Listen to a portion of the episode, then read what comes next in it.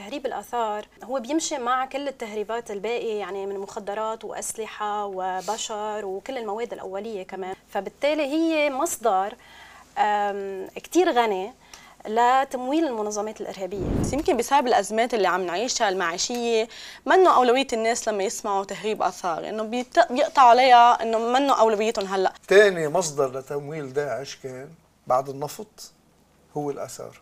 هلا الدراسات الحديثه بهذا المجال يعني اللي بتلاحق تهريب الاثار وهيك بتقول انه فعليا جامع جامعين القطع هن السرائين الفعليين، انه في مسؤوليه كبيره على القضاء اللي عندهم. بس نحن وين في دول؟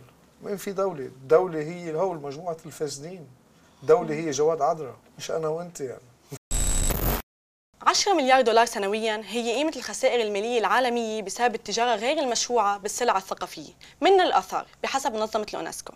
عام ألفين واثنين وعشرين استرد العراق ثلاثمئة وثلاثين قطعة أثرية أخذت منه بطريقة غير شرعية، وكانت معروضة بمتحف نابو بلبنان الموجود على شاطئ بلدة شكا بشمال لبنان، ومتعدي كمان على الأملاك البحرية العامة. بس كيف وصلت القطع الأثرية العراقية لمتحف نابو؟ تابع درج الملف ونشر تحقيقين وتواصل مع وزير الثقافة العراقي بالحكومة السابقة حسن ناظم، اللي أكد أنه وزارة الثقافة اللبنانية كانت طرف بالتفاوض، والعراق استلم القطعة لأنه من حقه، لبل من حقه أيضا يطالب كمان بتعويض. كما نشر درج تحقيق عن جورج لطفي مهرب الآثار اللبناني اللي صدرت بحقه مذكرة توقيف أمريكية عام ألفين واثنين وعشرين، وهذا الشيء بيطرح علامات استفهام على دور السلطات المحلية بمواجهة هالمشكلة، خصوصاً أن السلطات الأجنبية عم تكون منخرطة أكثر بقضايانا من السلطات المحلية. وكموقع صحفي معني بالتقصي عن الفساد، نحن بدرج مهتمين كتير ملف تهريب الآثار بالعالم العربي، فهو موضوع قد يكون غائب عن أذهان كتير من الناس، إلا أنه هو بعمق الفساد السياسي والتجاري والثقافي والمالي. بهالحلقة من جردة رح نناقش ملف تهريب الآثار، كيفية التهريب وأسبابه وأبرز المستفيدين منه وتبعاته، مع ضيوفنا باستديو الأستاذة نيلي عبود، هي عالمة الآثار اللبنانية وحضرتك أيضا المديرة للمختبر الثقافي بلبنان ومتخصصة بالتربية المتحفية، وأستاذ حازم الأمين رئيس تحرير موقع درج. أهلا وسهلا فيكم. بس بداية رح نحضر سوا تقرير صغير عن تحقيقات درج بهذا المجال.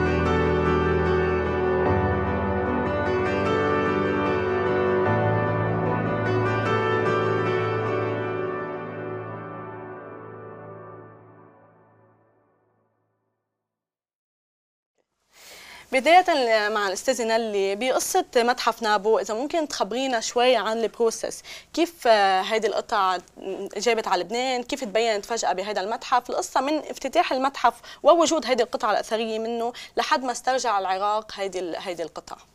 شكرا هلا، وشكرا لدرج كمان لأنه على طول بعدهم عم بيتابعوا هذا الموضوع وواعيين على أهميته كمان وعلى أهمية الإضاءة عليه. متحف نابو افتتح بال ألفين وثمانية عشر. أنا بس بدي أستعمل كلمة متحف، ولكن أنا حسب يعني اختصاصي وحسب كل المعايير العالمية بعتقد أنه ما بيستاهل حتى أنه يتعرف عليه على هذا الشكل.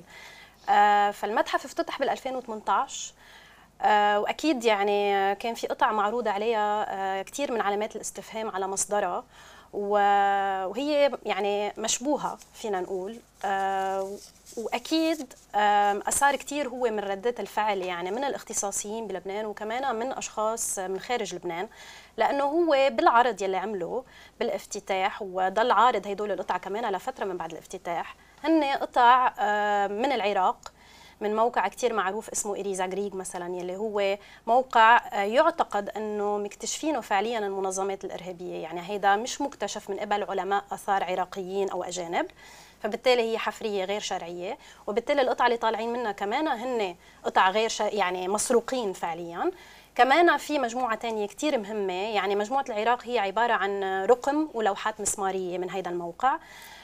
في كمان مجموعات من سوريا كتير مهمة من تدمور يلي هي عبارة عن تماثيل نصفية جنائزية، فكمان هي مجموعة كتير مهمة تعتبر من أهم المجموعات يلي عنده إياها المتحف. وفي كمان مجموعة من فلسطين يلي هي مجموعة موشي ديان يلي هو ضابط إسرائيلي كان يقوم بحفريات غير شرعية أكيد بالأراضي الفلسطينية وفعليا كان يسرق هيدي القطع، فكمان هون في علامات استفهام كتير كيف وصلت هيدي القطع لمتحف نابو بشقة. وكمان في بعض القطع من اليمن، وفي قطعة كتير كمان في مجموعة كتير مهمة من لبنان من موقع سور يلي هن عبارة عن مسلات جنائزية فينيقية. كمان كمان هون بنتساءل كيف وصلوا هدول القطع، هن تم التنقيب عليهم كمان بطريقة غير مشروعة بجنوب، وقتها كان جنوب كمان تحت الاحتلال، فبمكان ما يعني هيدا بيرسم كتير علامات استفهام. هلا للأسف ما في أي جردة رسمية، يعني المديرية العامة للآثار اللي هي مسؤولة فعلياً على رعاية هيدا هيدول الصروح المتحفية مثلاً وكل الصروح الثقافية ما عندها جردة بالقطع الموجودة عند نابو. يعني هو بيصرح أنه عنده تقريباً ما يفوق عن ألفين قطعة، في بعض القطع تم نشرهم، في بعض القطع كمان طالعة بكتالوج المتحف، ولكن نحن فعلياً ما بنعرف عن جد هو شو عنده، شو بيمتلك بمتحفه، ما بنعرف مصادرهم للقطع مثل ما ذكرنا. والملفت كمان هون أنه المديرية العامة للآثار أه تحركت بموجب مذكرات انتربول جاية من العراق تم بعتها للوزارة الخارجية اللبنانية، وزارة الخارجية اللبنانية تواصلت مع مكتب الانتربول بلبنان، وتم أكيد التواصل مع المديرية العامة للآثار وبيوصلوا النسخ كمان عن مذكرات الانتربول، وعلى أساس كان مفروض يطلعوا يزوروا المتحف وينعمل جردة وينعمل تقرير كمان عن هيدي القطع، إذا هي قطعة أصلية، قطعة مش أصلية، مسروقة، مش مسروقة. فبالتالي تم تأجيل أول مرة الزيارة، بعدين آه تم إلغائها كلياً أكيد لضغوطات سياسية. يعني. أنت تقريباً كانت وقتها هذه الزيارة؟ من بعد الافتتاح بفترة قصيرة، يعني لأنه هن آه تحركت الجهة العراقية، بعتقد هن أول جهة تحركت ضده لنابو بشكل رسمي، يعني وتم التواصل بين مم. الجهات والوزارات الرسمية، يعني فمفروض يكون تقريباً بال ألفين وتسعطعش، بس للأسف يعني أولاً ما عندنا معلومات عن هذا الموضوع، أكيد كل التحقيقات بتضل سرية. وثاني شيء كمان بال ألفين وتسعطعش الانتفاضة وكورونا وكل الأزمات المتتالية على لبنان خلت أنه كمان الأمور تضيع، يعني ما يصير في أكيد ملاحة أو متابعة. طب بدي انتقل للاستاذ حازم، شو تبين معكم بالتحقيقات بدرج وحضرتك تواصلت مع الجانب العراقي، فكمان بهمنا نسمع عن الجانب العراقي شو كان دورهم وكيف بلش هذا التفاوض وكيف كانت العملية، كمان خاصة أنه كان التفاوض من وزارة لوزارة بلبنان. كمان الحقيقة كمان الجانب العراقي ما كان مريح بالتعاطي معنا كجهة يعني صحفية بدها تكشف عن شيء، كانوا حريصين على انه اتمام صفقة لإعادة الآثار تتقدم اهميتها باهميتها على انه الكشف بانه كيف كيف وصلوا القطع الأثرية على لبنان. أعطونا معلومات عن القطع الأثرية وعن موعد استعادتها. الوزير الثقافي بالحكومة السابقة اللي أنا التقيته ببغداد مرتين كان عم بيشدد أنه أي كشف ممكن يعرقل المفاوضات حول استعادتهم، ف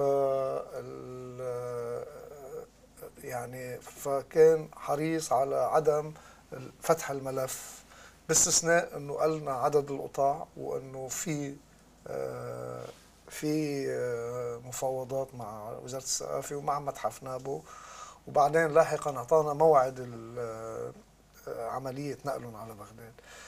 آه ما عرفنا ما عرفنا ابدا كيف اجوا على بيروت، هيدا الاهم. آه القطع كيف وصلت على بيروت، هذه قطعه مسروقه من العراق ومثبت هويتها العراقية. ما قدرنا نعرف، راسلنا متحف نابو مرتين كمان ما جاوبوا، توقعنا انه بعد ما ننشر التحقيق يتصلوا يحتجوا يردوا على يردوا يرفعوا دعوة، كمان صمت كامل من قبل المتحف ومن قبل ادارته قبل النشر واثناء النشر وبعد النشر. وهذا طبعا بيأكد على وجود شبهات شبهات حول عملية يعني الاستحواذ على هالقطع الأثرية. هلا اللي قدرنا عرفناه كمان هو توقعات، لأنه بنفس الفترة اللي اللي وصلوا هودي القطع على لبنان أو اللي بنقدر إنهم وصلوا على لبنان، في محضر القبض على أحد مهربي الآثار بلبنان على صلة ب بصاحب متحف نابو اللي هو جواد عدرا. طبعا كلها هاي المتحف صاحبه على هو جزء من المنظومة السياسية، والدليل انه زوجته كانت وزير الدفاع ووزيرة خارجية بالوكالة ونائبة رئيس حكومة على ما اظن، وهو اسمه مطروح دائما كوزير لا بل مرة طرح كرئيس حكومة. وبالتالي الواحد بظل هالمنظومة السياسية اللي الفساد بياكلها من أولها لآخرها ما بيستبعد أبدا أنه تكون يكون المتحف كمان جزء من عملية فساد وغسل أموال، طالما أنه لم نحصل على أجوبة. فبحق لنا كصحفيين نشك وبحق لنا نشتبه بصاحب المتحف. طب بنسمع كثير بمنطقتنا عن التهريب، يعني حضرتك ذكرت يمن وسوريا والعراق، كلها مناطق شبه منكوبه او شبه فيها اوضاع امنيه وسياسيه مش مستقره، فشو العلاقه بين هذه الاوضاع عدم الاستقرار وتهريب الاثار؟ هل هو الريت اللي عندنا ريت اعلى من ريت بمناطق او دول ثانيه حول العالم؟ كحضرتك كعالمه اثار، يعني هل نحن الريت تبعنا بمناطقنا هو اعلى، خصوصا انه ما في اليات للمحاسبه الفعليه؟ أكيد. وبعدين خلال النزاعات والحروب من الطبيعي جدا أنه يصير في خلل أمني بيؤدي لهيدي الفوضى يعني. وكمان شيء كتير مهم أنه تهريب الآثار هو بيمشي مع كل التهريبات الباقية، يعني من مخدرات وأسلحة وبشر وكل المواد الأولية كمان. ونحن عم نتابع أكيد شو عم بيصير بين الحدود بين لبنان وسوريا والتفلت يلي موجود على كل المعابر، فبالتالي هي مصدر كتير غني لتمويل المنظمات الإرهابية. فبالتالي هن بيهربوا الآثار وبيقبضوا أموال طائلة جدا بتخولهم أنه يصمدوا أكثر بالمعركة، يشتروا سلاح وكمان يشتروا مواد أولية ومونة يعني لألهم. فبالتالي هي مصدر مربح جدا، يعني أنه هي ممكن مع المخدرات والسلاح وتجارة السلاح هن من أكثر ثلاث تجارات مربحة، يعني تجارات غير شرعية أكيد. فبالتالي من الطبيعي هيدا يصير. وكمان في بعض الأحيان يعني الجيوش الأجنبية أو المنظمات الإرهابية بتستعمل كمان تدمير المواقع أو سرقة المتاحف كنوع من المعركة إذا بدك المعنوية، يعني لضرب النظام، آه لأظهار كمان الدولة يعني أنها ضعيفة وما قدرانة كمان أنه تضبط أمنها، وخاصة أنه المتحف هو يعتبر صرح وطني يعني بامتياز، فبالتالي هو كمان رمز من رموز الدولة، فبالتالي ضربه سرقته تدميره يعني هو من تشويه يعني كمان ل للدولة يعني وصورة الدولة وهيبتها، وكمان بيساهم أكيد بتشويه تدمير طمس هوية الشعوب يلي فعليا موجودة بهيدا البلدان. فهو يعني إذا بدك متكامل من كل الجهات، يعني أنه بيساهم بأكثر من يعني من نقطة بتساهم كلها بضرب هيدا البلد كله يعني وكل مقدراته يعني، ومنها المقدرات الثقافية والتاريخية والأثرية. طب كرئيس تحرير كيف ممكن توصل هيدا الشيء للناس؟ هي عم تحكي قديش له أهمية على الناس فعليا وقديش هو بسبب خسائر للدولة، بس يمكن بسبب الأزمات اللي عم نعيشها المعيشية منه أولوية الناس لما يسمعوا تهريب آثار، إنه بيقطعوا عليها إنه منه أولويتهم. هلا كرئيس تحرير وكصحفي كيف ممكن هيدا الشيء نقدر نوصله للناس بقديه هو عن جد مهم وبيأثر على حياتهم بشكل غير مباشر؟ يعني امتدادا للكلام اللي كنا عم نحكيه اللي كنتوا عم تحكوه قبل، أنا كنت بالموصل بلحظة سقوط الموصل، يعني لحظة ما سقطت الموصل وتم يعني إعلان هزيمة داعش كنت صحافي عم غطي الحدث. ومتحف الموصل إذا بتتذكروا صار في مشهد شهير إنه عناصر من داعش عم بيكسروا التماثيل. فتت أول شيء فتت أنا فتت على متحف الموصل، ومشهد تكسير التماثيل كان مشهد شكلي، لأنه التماثيل الفعلية التماثيل الأساسية بالمتحف تم اقتلاعها وصوروا وعملوا فيلم ليصوروا أنه هن دمروا المتحف، هن ما دمروا، هن فكوا عدد من التماثيل وصار من المعروف كتير انه تاني مصدر لتمويل داعش كان بعد النفط هو الاثار. وجرى بهذه الحقبه يعني من ألفين وأربعطعش لحين لل ألفين وسبعطعش تجاره هائله بالاثار عبر الحدود، وهي تجارة لبنان مش بعيد عنها، لأنه لبنان قد ايه بعيد عن الموصل، قد ايه في في بيناتهم سوريا اللي كمان كانت بوقتها العالم يعني فلتانة، وداعش عندها إمارتها بكل شرق وشمال سوريا، وبالتالي تهريب الآثار كان صار عم بيصير جزء من من يعني من عمل التنظيم، مثل ما النفط كمان كان جزء من عمل التنظيم. وكلنا بنعرف وفي أدلة وفي تحقيقات انعملت انه تجار النفط كانوا يشتغلوا مع النظام السوري ومع داعش بنفس الوقت.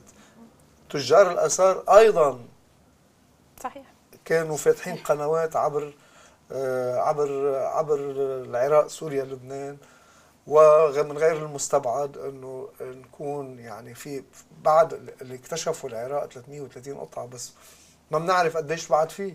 صحيح. ومش بس بمتحف نابو، يمكن في عدد من ال عدد من المحلات اللي ممكن، عدد من التجار اللي ممكن يكونوا صار عندهم تحف، لأنه العراق بلد تم نهبه أثريا. المواقع الأثرية اللي شفناها بشمال العراق لحاله مواقع منهوبة، وبالتالي بدنا نتوقع. عم بتقولي أنت إنه هذا مش يعني لا يمس، بلى هو جزء من فساد المنظومة الإقليمية كلها، اللي هذا الفساد هو نفسه اللي تسبب بالانهيار المالي اللبناني، واللي تسبب بالحرب بسوريا، واللي تسبب بظاهرة الفساد الهائلة بالعراق. المواقع الأثرية بالعراق اللي مستباحة ما لها حدود، ما فيك تتخيل الأرقام بحسب ما بتحكي وزارة الثقافة العراقية يعني. أوكي. طب في هلا كثير منظمات عم تشتغل على موضوع التهريب ومكافحه التهريب وغيره حول العالم، يعني بمنطقتنا يمكن النقل طريقه النقل ممكن تكون سهله نظرا للتفلت الامني مثل ما ذكر استاذ حازم، بس اذا عم نحكي في اشياء عم توصل لاوروبا ولامريكا ولغير مناطق، هل في طرق تهريب صارت شوي عم يشتبه فيها؟ آه شو ال شو الاشياء اللي عم تعملها هالمنظمات؟ هل بتقدر تساهم بانه تكافح عن جد هذا الموضوع؟ هو بعتقد مش بس تفلت أمني، أنا بعتقد أنه هو تواطؤ، وبنفس الوقت كمان في يعني أشخاص موجودة بوزارات وممكن بالإدارات يعني هي ما بدها تقوم بواجبها بكل بساطة. يعني هو يعني تفلت وزايد عليه كتير من الفساد كمان والمحسوبيات. يعني معابر التهريب بعتقد انه في كل المعابر الغير شرعيه، يعني التقارير اللي عم تطلع بتقول مثلا انه في اكثر من مئة وخمسة وعشرين معبر غير شرعي بين لبنان وسوريا، آه وكمان يعني بيمتدوا على ثلاثمئة وخمسين كيلومتر، يعني هي مساحه يعني منا قليله بالنسبه لمساحه لبنان. آه وبس كمان في تهريب على المعابر الشرعيه كمان، يعني لأنه في محسوبيات سياسية، لأنه في رشاوى، آه، ولأنه في فساد مستشري بكل إدارات الدولة للأسف. ونعتقد أنه ممكن هو في مش بس مسالك برية، ممكن يكون كمان في مسالك بحرية، لأنه تم ضبط أكثر من كمان تهريبة بالبحر عم بتصير. آه بس كمان العراق وقت كانوا بصدد استيراد القطع تبعهم، كمان بتقرير عملته درج يعني آه قالوا انه هن بيعتقدوا انه القطع آه خرجت من العراق كمان بالجو، يعني مم. من خلال آه بلدان مثل دبي او الدوحه، وبعدين وصلت على اوروبا وعلى امريكا، وبعدين رجعت دخلت على لبنان، بس ما بيعرفوا كيف رجعت دخلت على لبنان. فبعتقد انه هو يعني خليط من كل هيدي المعابر، يعني بتظهر قد ايه عن جد فعليا هو في اهتراء بكل مفاصل صحيح. الدوله اللبنانيه. يعني مثلا بعطيك عن مجموعه موشي ديان مثلا، يلي هي مجموعه كثير مهمه وكثير غريب كيف وصلت على لبنان، يعني انه يعتقد، وبعتقد انه هو نفسه جواد عدرا هو صرح انه هي اجت من انجلترا مثلا، يعني وين كانت قبل ما بنعرف اكيد، آه بس دخلت من انجلترا على لبنان لتوصل وتدخل هي اذا بدك بالجو، يعني آه قطعت على جمارك اللبنانيه. طيب الجمارك اللبنانيه مفروض هيك شحنه يتم توقيفها، آه بيتم التحقيق اكثر، بيطلبوا كشوفات وفي بيانات جمركيه بتطلع يعني كرمال ادخال هيدي القطع على لبنان، وبيتم استدعاء خبراء، الخبراء بيجوا من المديريه العامه للاثار، يعني هن خبراء متخصصين مفروض.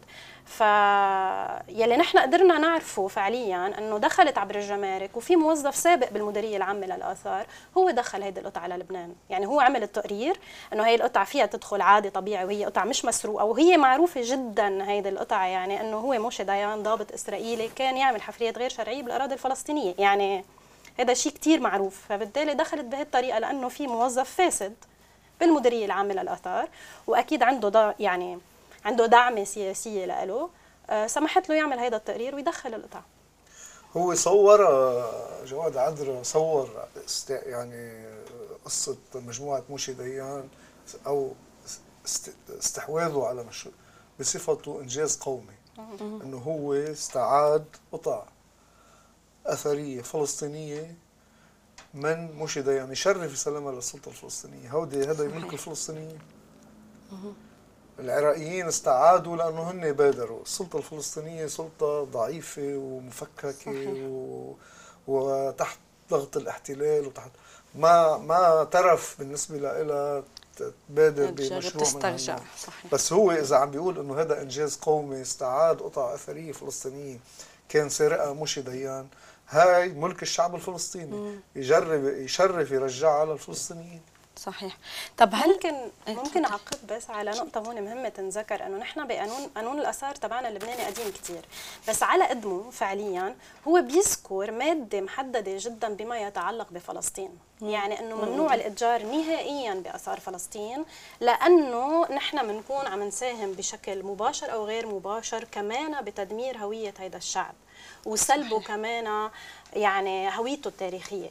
ف يعني تيخص القانون اللبناني يعني فلسطين بهذا الموضوع، يعني على اهميه هذا الموضوع، في البند قانوني يعني فيها ترتكز عليه السلطات اللبنانيه كمان انه تقرر تصادر هدول القطع وتردهم كمان للسلطات الفلسطينيه. طب بنفس السياق والحديث عن السلطه المحليه وهون قد ايه عم تتحمل مسؤوليتها، كمان مثل ما ذكرنا بالمقدمه وبالتقرير كان في مذكره توقيف بحق مهرب لبناني شهير كان اسمه جورج لطفي، صدرت بآب ألفين واثنين وعشرين، كمان تورطه بعقود يعني من تهريب الاثار المسروقه وحيازته على ممتلكات مسروقه وغيره، وهو كانت قصته شوي غريبه لانه هو كانوا ينظروا له على اساس انه هو عم بيساعد بضبط التهريب، لحد ما اكتشفوا لاحقا انه هو بذات نفسه مهرب ومخبي كثير قطع مسروقه.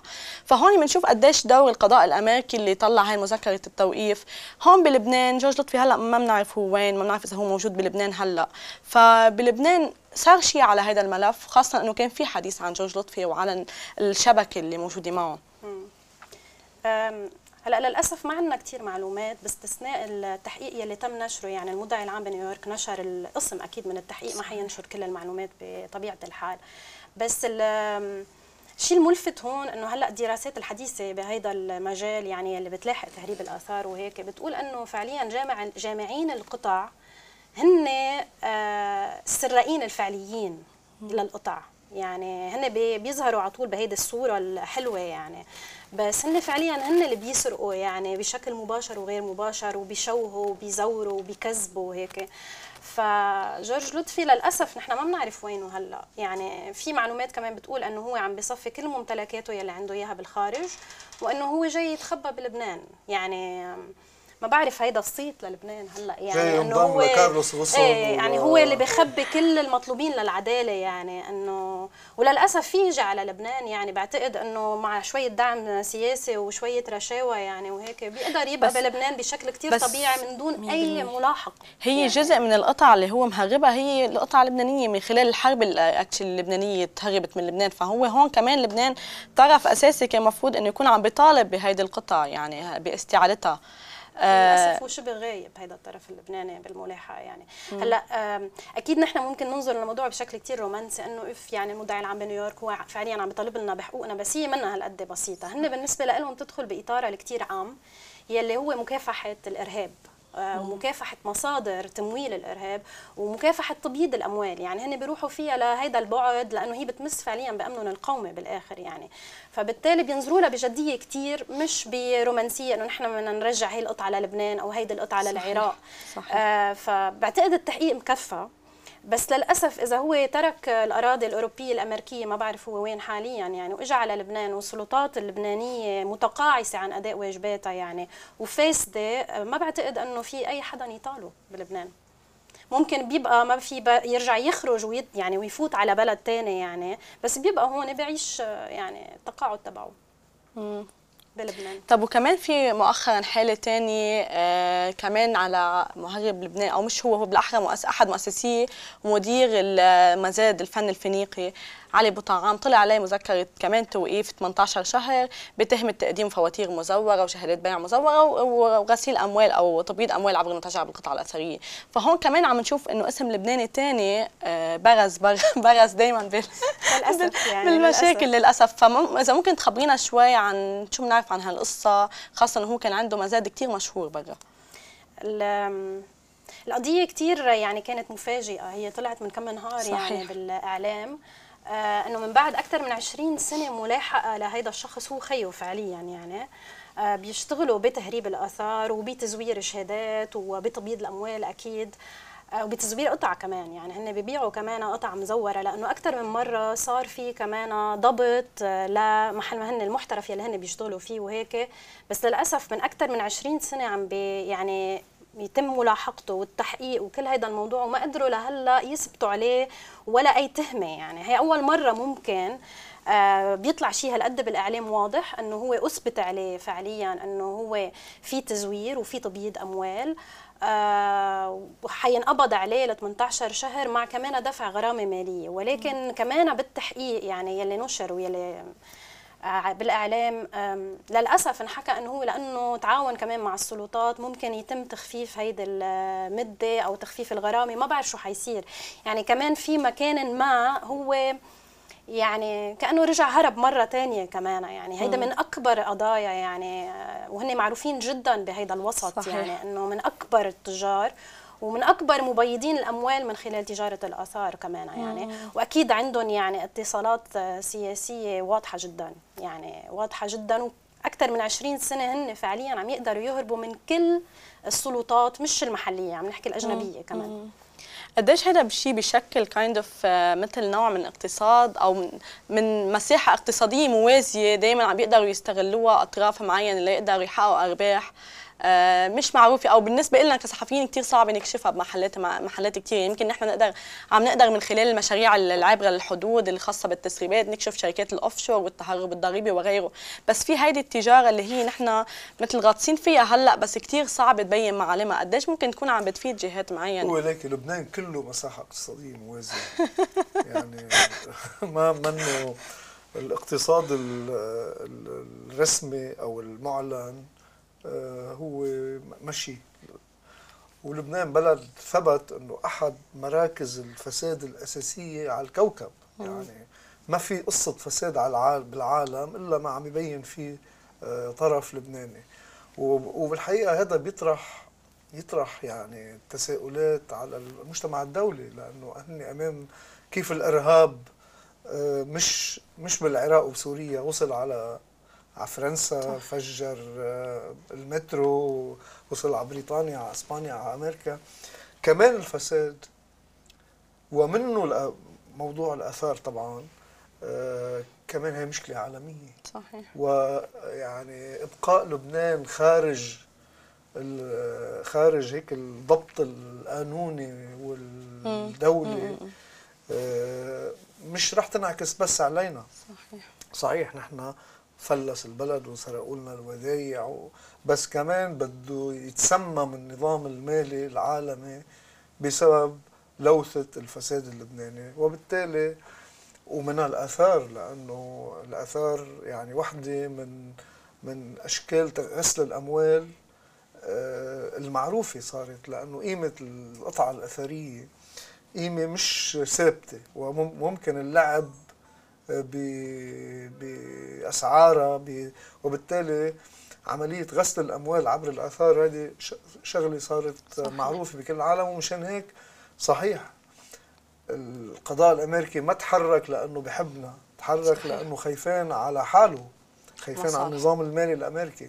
بس مع هيك بتشوف انه في هالاهتمام شوي القضائي، يمكن نحن هلا بلشنا ننتبه له، او هو في فعلا اهتمام قضائي متزايد او برا، او اجراءات ضد تهريب الاثار، فبمحل معين اكيد انه بدنا هذا الجزء هن بيتحملوا مسؤوليته، بس نحن كمان من جانبنا كدولنا انه في مسؤوليه كبيره على القضاء اللي عندنا. بس نحن وين في دول؟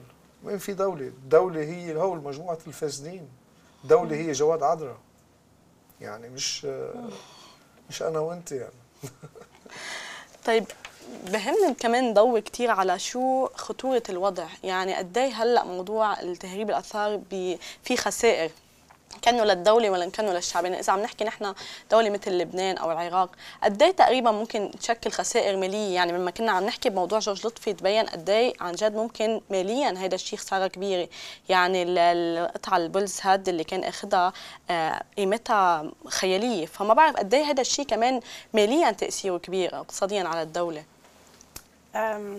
هلا ماليا ما بعتقد انه في كثير دراسات دقيقه وانه قدرانين نحن نلحق كل قطعه وقدام باعت بكل مزاد وكم حدا اشتراها كمان، يعني لنقدر نقيم عن جد ماليا. وانا كمان باختصاصي ما بشوف اذا بدك القيمه الماليه تبع القطعه اكثر ما بشوف القيمه التاريخيه والثقافيه تبعها، وقد هي فعليا نحن بنقدر ناخذ منها معلومات عن تاريخ هيدا البلد وكمان عن هوية هيدي الشعوب يلي قطعت على هيدي البقعة الجغرافية. فبالتالي يلي شيء ممكن يلي الناس ما كتير ممكن تعرفوا انه هي القطعة، ليه بنحكي عن انه حفريات غير شرعية؟ يعني لانه وقت بتطلع قطعة بحفرية غير شرعية يعني غير منظمة غير ممنهجة وما في عالم آثار فعليا هو عم يشتغل على انه يشيل هيدي القطعة بشكل كتير علمي يعني وبحثي مزبوط، بالتالي بتخسر من قيمتها التاريخيه والاثريه والبحثيه كتير مش شوي يعني، وبتصير هي اكثر يعني بالنسبه لجامعين القطع هي جماليتها، يعني اذا بدك يعني انه هي قطعه حلوه مثلا او انه قديمه وهيك، بس القيمه التاريخيه تبعها يعني انا بالنسبه لي لا تقدر بانه مبالغ. ممكن نحكي عن قيمه سياحيه بمكان ما، يعني مم. مثلا كل العالم بتروح على اللوفر لتشوف الموناليزا بغض النظر عن مصدر القطعه ومين بحق له يمتلكها، يعني هيدا غير موضوع، بس قد ايه بتضر الموناليزا مثلا بالسياحه بالارقام يعني على فرنسا مثلا على باريس على متحف اللوفر، يعني عم نحكي عن قطعه ما عم نحكي عن ألفين قطعه مثلا. يعني مجموعه الركم المسماريه تبع إريزا غريك تبع العراق لا تقدر بثمن لانه هي مجموعه نادره من موقع غير مكتشف بشكل يعني منظم بشكل نظامي، وتقريبا هن بحدود ال مئة وأربعين قطعه، يعني مم. هي للاسف متحف نابو بيمتلك اكبر مجموعه من إريزا غريك يعني موجوده بالعالم، ف وما بنعرف على فكره اذا العراق استردوا إريزا غريك كمان من بين ثلاثمئة وثلاثة وثلاثين قطعه ما عرفنا ثلاثمئة وسبعة وثلاثين ما عرفنا، يعني هي المجموعه الاهم يعني ما بنعرف هلا هي وين، يعني مم. موضوع كثير خطير يعني انه نحن ما نعرف وين هي موجوده. ويلي جرب يعملوا مثلا جواد عدرا والمتحف كمان انه جربوا ينشروا القطع بشكل علمي انه ليطفوا عليها اذا بدك قيمه علميه يعني مضافه وهيك، ويبين انه نحن عم نعمل ابحاث ومهتمين فعليا يعني بالعلم وانه نحن هول القطع مش انه جايبينهم بس هيك تنعرضهم. ف بس بخبايا هيدا الموضوع بالدراسات بين انه القطعه بس تنشر علميا بحق له يلي عم ببيعها بالسوق السوداء يطلب زياده حقها، يعني هيدي بتضيف قيمه شرائيه لها للقطعه انه نحن ما نشرناهم بهي الجامعه او هيدا عالم الاثار المهم مثلا قبل انه يعمل الدراسه وينشر لنا القطع، ولكن بالنسبه لنا نحن كعلماء هيدا الشيء اصلا يعني باخلاقيات المهنه لا يجوز واحد، وبس ثاني شيء كمان الدراسه فاقده قسم كبير يعني من عناصرها يعني يلي هو وين مكتشفين هدول القطع باي موقع، ويعني والحفريه ما تمت بشكل منظم بشكل شرعي، فبالتالي فاقده من قيمتها التاريخيه. فانا بالنسبه لي هي القيمه اكثر على هيدا المستوى. مم. القيمه الماليه ما عندنا ارقام، يعني حتى بالسياحه لنشوف قد ايه ممكن يعني هي تدر اموال على الدوله اللبنانيه، اذا لنقول مثلا مجموعه صور عرضت بالمتحف صعب تقديرها يعني. طب وكخبيرة آثار واضح الشغف اللي عم تحكي فيه عن القطعة نفسها قديش هي قيمتها ومهمة، شو البروسس ناو؟ يعني هلا بس نعرف انه في هون مثلا استردت العراق قدرت تسترد، بس هلا عم نقول في اشياء كثير مفقودة، في اشياء كثير موجودة بالمتحف، عم نحكي نابو بس في كمان كثير متاحف مثل ما ذكرنا بالاول يمكن تكون عندها نفس الحالة. أه هودي القطع شو لازم يصير فيهم؟ هل الدولة يلي بتجي هل مديرية الآثار يلي المفروض تجي تعمل هذا الشيء؟ يعني خلينا نعرف شو العملية لحتى نكون اذا بده واحد يعمل خطوات عملية لحتى يسترجع القطع او يرجعها للمحل الصحيح. هي كل يعني تقريبا قضية نابو وممكن كمان غير متاحف أو قضية تهريب الآثار بالمطلق يعني بتتعلق يعني أكثر من وزارة وأكثر من إدارة وأكثر من جهة أمنية كمان بالبلد نفسه بلبنان، إذا بدنا نحكي على مستوى صحيح. لبنان بتتدخل بهذا الموضوع، يعني المسؤوليات بتتوزع، وبعتقد أنا بورائي كاتبة أكبر يعني يعني كثير مقاطع عن هذا الموضوع، لأنه بتفضح عن جد الاحتراق يلي ببلش من راس الهرم لتحت. يعني وزارة الأشغال يلي سمحت له أصلا يتعدى على الأملاك البحرية صحيح. ويتعدى كمان على سكة الحديد، وكمان يعمل السنسول البحري تبعه يلي هو مخالف للقانون. يعني هيدا ببداية وزارة الداخلية كمان يلي عملت كل الرخص ويلي ساعدته كمان بالوقت. بنرجع بنرجع وزارة الخارجية اللي هي بتستلم مذكرات الانتربول وشو عملت وقد ايه كان دورها فعال فعليا لوزارة الخارجية تجاه الخارج كمان، يعني لأنه هي صورة لبنان بالنسبة للدول اللي عم بتطالب أنه تسترجع أثاراتها وقطاع الأثرية. آه بنرجع ندخل على الجمارك اللبنانيه كمان يلي بمكان ما كمان مبين انه هن متواطئين او متقاعسين عن اداء عملهم بشكل يعني فعال. بنجي على الجهات الامنيه كلها يلي هي ما عم تقدر تضبط الحدود كمان، يعني المعابر الشرعيه والغير شرعيه يلي عم بتم تهريب الاثار منها آه هيدي مخول الجهات الامنيه، الجيش اللبناني آه ما بعرف الامن العام، يعني في اكثر من جهه معقوله هي مسؤوله عن حمايه هيدي الحدود يعني جويه بريه او آه بحريه. آه وبالاخير يعني آه نرجع وزاره الثقافه اللبنانيه يلي انا برايي يعني دوره مع كل الوزراء يلي تعاقبوا عليها آه كان دور يعني آه متواطئ بامتياز، يعني مم. من دون خجل حتى انا بنظري، يعني لانه آه قصه نابو بلشت مع الوزير عريجي مم. يلي آه اصدر مرسوم رقمه ثلاثين خمسة وستين. بالظاهر هو يعني مرسوم انه في نيه طيبه من خلاله انه بنطلب من كل الاشخاص يلي عندهم قطع بمجموعاتهم الخاصه انه يفوتوا على منصه لوزاره الثقافه ويصرحوا عن القطع يلي هن عندهم اياها. فبالتالي هن هيدي طريقتهم انه ليعملوا جرده عامه لكل المجموعات الخاصه الموجوده بالبلد، وبيعطون من بعد ما يصرحوا ورقه مثل هي انه يعني نوعا ما اثبات ملكيه معينه اوكي لهدول الاشخاص لهدول الاثارات بغض النظر الاثار من وين جايين. آه المرسوم لحاله ممكن بيستاهل الواحد يتوقف عنده كثير، لانه في كثير من الثغرات القانونيه، هو مخالف للقانون اللبناني، القانون الاثار اللبناني، مخالف للدستور اللبناني، مخالف لاكثر من اتفاقيه دوليه لبنان عملها مع دول الجوار يعني، كمان مخالف لقرارات مجلس الأمن بما يتعلق بالعراق، باليمن، بسوريا، يعني بكل المناطق يلي فيها نزاعات. فبالتالي المرسوم أقر على أيام عريجي اللي هو كان وزير ثقافة بوقتها، تم تجديده لمرة واحدة من بعد ضغط على مدير عام الآثار، ضغط كمان سياسي يعني، تم تجديده من يعني من دون أي تعديل يذكر حتى، يعني لأنه في بنود بقلبه يعني فضيحه كثير كبيره. مثلا نفس الاثر يلي خلص القطع لموشي ديان ودخلهم للبنان هو الاثر الوحيد يلي بحق له يكشف على هيدي القطع، لانه من بعد ما جامع القطع يصرح على المنصه بيروح اثري بيكشف وباكد انه هو المعلومات يلي دخلها مضبوطه. آه والفضيحه هون بالتحديد بهيدا الموضوع انه هيدا الاثر نفسه آه غير انه هو محتكر هيدا الموضوع، هو بيقبض من جامع القطع، يعني مم. هو بيقبض بدل اتعابه من جامع القطع نفسه، يعني هي رشوه موصوفه مقوننه اذا بدك بمرسوم، يعني فضيحه كثير كبيره. هلا تم يعني خلص المرسوم وما بيتم تجديده بقى، وسهل كسره اذا بدك بالمحكمه لانه هو بخالف كل هدول القوانين. بس كمان يعني مثلا نابو بيقول انه هو صرح، هو فعليا بيقول عنده فوق ال ألفين قطعه، هو على المنصه فيه له هو سبعة وسبعين قطعه مصرح عنهم، يعني وما بنعرف اصلا اذا معلوماتهم صحيحه او لا، والباقي وين ما بنعرف صحيح. يعني حتى رقم ال2000 نحن مش اكيدين منه. من هيدا المرسوم نوصل على القضاء اللبناني. للاسف القضاء اللبناني آه كمان متواطئ، يعني انه بشكل كمان من دون خجل، يعني لانه الجنوبيين الخضر يلي هي جمعيه بالجنوب مركزها رفعت دعوى بالشخصي ضد جواد عدرا بتهمه امتلاكه وحيازته على اثار سور يلي هي مسروقه، يعني ستة وستين قطعه مسروقين. فتم رفض الدعوة، والسبب يعني بيضحك وبيبكي بنفس الوقت انه المحامية يلي موكلة عن الجنوبيين والخضر انه ترافع بهيدي القضية هي مش من الجنوب، يعني هي اصلا مش من منطقه سوريا، فبالتالي هي منا يعني ايه ما لها يعني صفه، ما لها صفه انه هي تطالب باسترداد هيدي القطع. فالقضاء اللبناني كمان يعني لهلا انه ما تحرك.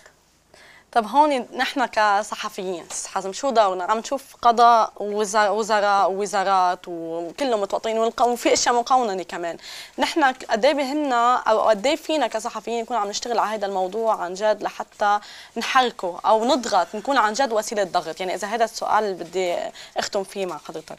يعني نحن لهلا مهمتنا الكشف. أه ومهمتنا الكشف مش امام مش امام للقضاء، لانه مثل ما عم نقول ما في قضاء. انا رايي هلا صارت المهمه الكشف طبعا للراي العام اكيد، انما ايضا التعويل على القضاء الدولي ب لانه الجريمه بموضوع الاثار وبالفساد عموما ما عادت تبعاتها تقتصر على لبنان، وبالتالي بدنا ننطر مثل ما هلا جايين القضاة الاوروبيين يحققوا مع آه مع اصحاب المصارف، بدنا ومثل ما الانتربول هو اللي تدخل من شان استعاده العراق، بدنا ننطر، بدنا نعول على نجرب نخاطب الراي العام العالمي، الانظمه القضائيه الدوليه آه بالشغل اللي عم نشتغله. الصحافة الاستقصائية وإن كانت صحافة جديدة بعالمنا العربي، إنما لهلأ صارت عاملة عدد من الإنجازات اللي ممكن تكون بتصرف السلطات في حال كانت هذه السلطات عادلة. وكمان مثل ما بنعرف عم يتلاحق رياض سلامة بالخارج بناء على تحقيقات استقصائية نحن عملناها، اللبنانيين عملوها، مؤسسات عربية شاركت فيها، وبالتالي بدنا نعول على هال على هال يعني هذا طموحنا. تمام. تسمحي لي بعد زيد نقطة لأنه تما يبين كمان أنه نحن حملنا الوزير عريجي لحاله مسؤولية التواطؤ بما خص المرسوم. الوزير الحالي فعلياً دوره أنا بنظري خطير جدا، يعني لأنه هو مش بس عم بيساهم بتطميش أو تخباية أو تشتيت الأنظار عن متحف نابو ومالكه ومؤسسه جواد عدرا، هو عم بيساهم بتلميع صورته، لأنه أول شيء عملوا الاحتفال بالمتحف الوطني لاسترداد القطع وجربوا يعني أنه يطلعوه أنه هو كمان بطل قومي مرة عن جديد، يعني أنه هو عم يعمل شيء عمل خير كتير من دون أي مساءلة أو محاسبة أنه هو كيف دخل أصلا القطع على لبنان. وكمان عم بكفي وزير الثقافه بهذا الموضوع انه هو ما بيوفر مناسبه، ما بيطلع على افتتاح اي معرض عم بيصير بمتحف نابو، وبترافقه زوجته يلي هي قاضيه بالمحكمه العسكريه، مذكرات الانتربول بتنظر فيها المحكمه العسكريه، يعني بمكان ما كيف وزير ثقافه هو قاضي فعليا وكمان زوجته هي كمان قاضيه بالمحكمه العسكريه، كيف ممكن اصلا يقبلوا يكونوا موجودين بهيدا الصرح مع شخص مطلوب للعداله؟ يعني هو في بحقه غير مذكرات الانتربول فوق ال عشرين قضيه بالمحاكم اللبنانيه من تهريب ومن يعني من اختلاس اموال، يعني مواضيع ثانيه، وكمان اكيد يعني بكل قضيه من هدول القضايا عم يقدر يطلع منها يعني مثل الشعره من العجين، وهو ملاحق مع زوجته يلي حازم ذكرها كمان يلي كانت وزير الدفاع بلبنان، يعني هو ملاحق صحيح. تقريبا يعني بقسم كبير من القضايا هو وياها سوا. صحيح. اوكي بدي اتشكركم كثير استاذه نيلي عبود عالمه اثار لبنانيه والمديره للمختبر الثقافي بلبنان ومتخصصه التربيه المتحفيه، والاستاذ حازم الامين رئيس تحرير موقع درج، ونحن كموقع درج كوحده استقصائيه متابعين بملفاتنا وتحقيقاتنا حول تهريب الاثار، على امل انه القضاء اللبناني والجهات المعنيه اللبنانيه تتحرك بهذا الملف لنقدر كمان نكشف للراي العام المخالفات للقانون وغبيل الاموال اللي عم بيصير عبر تهريب الاثار. شكرا.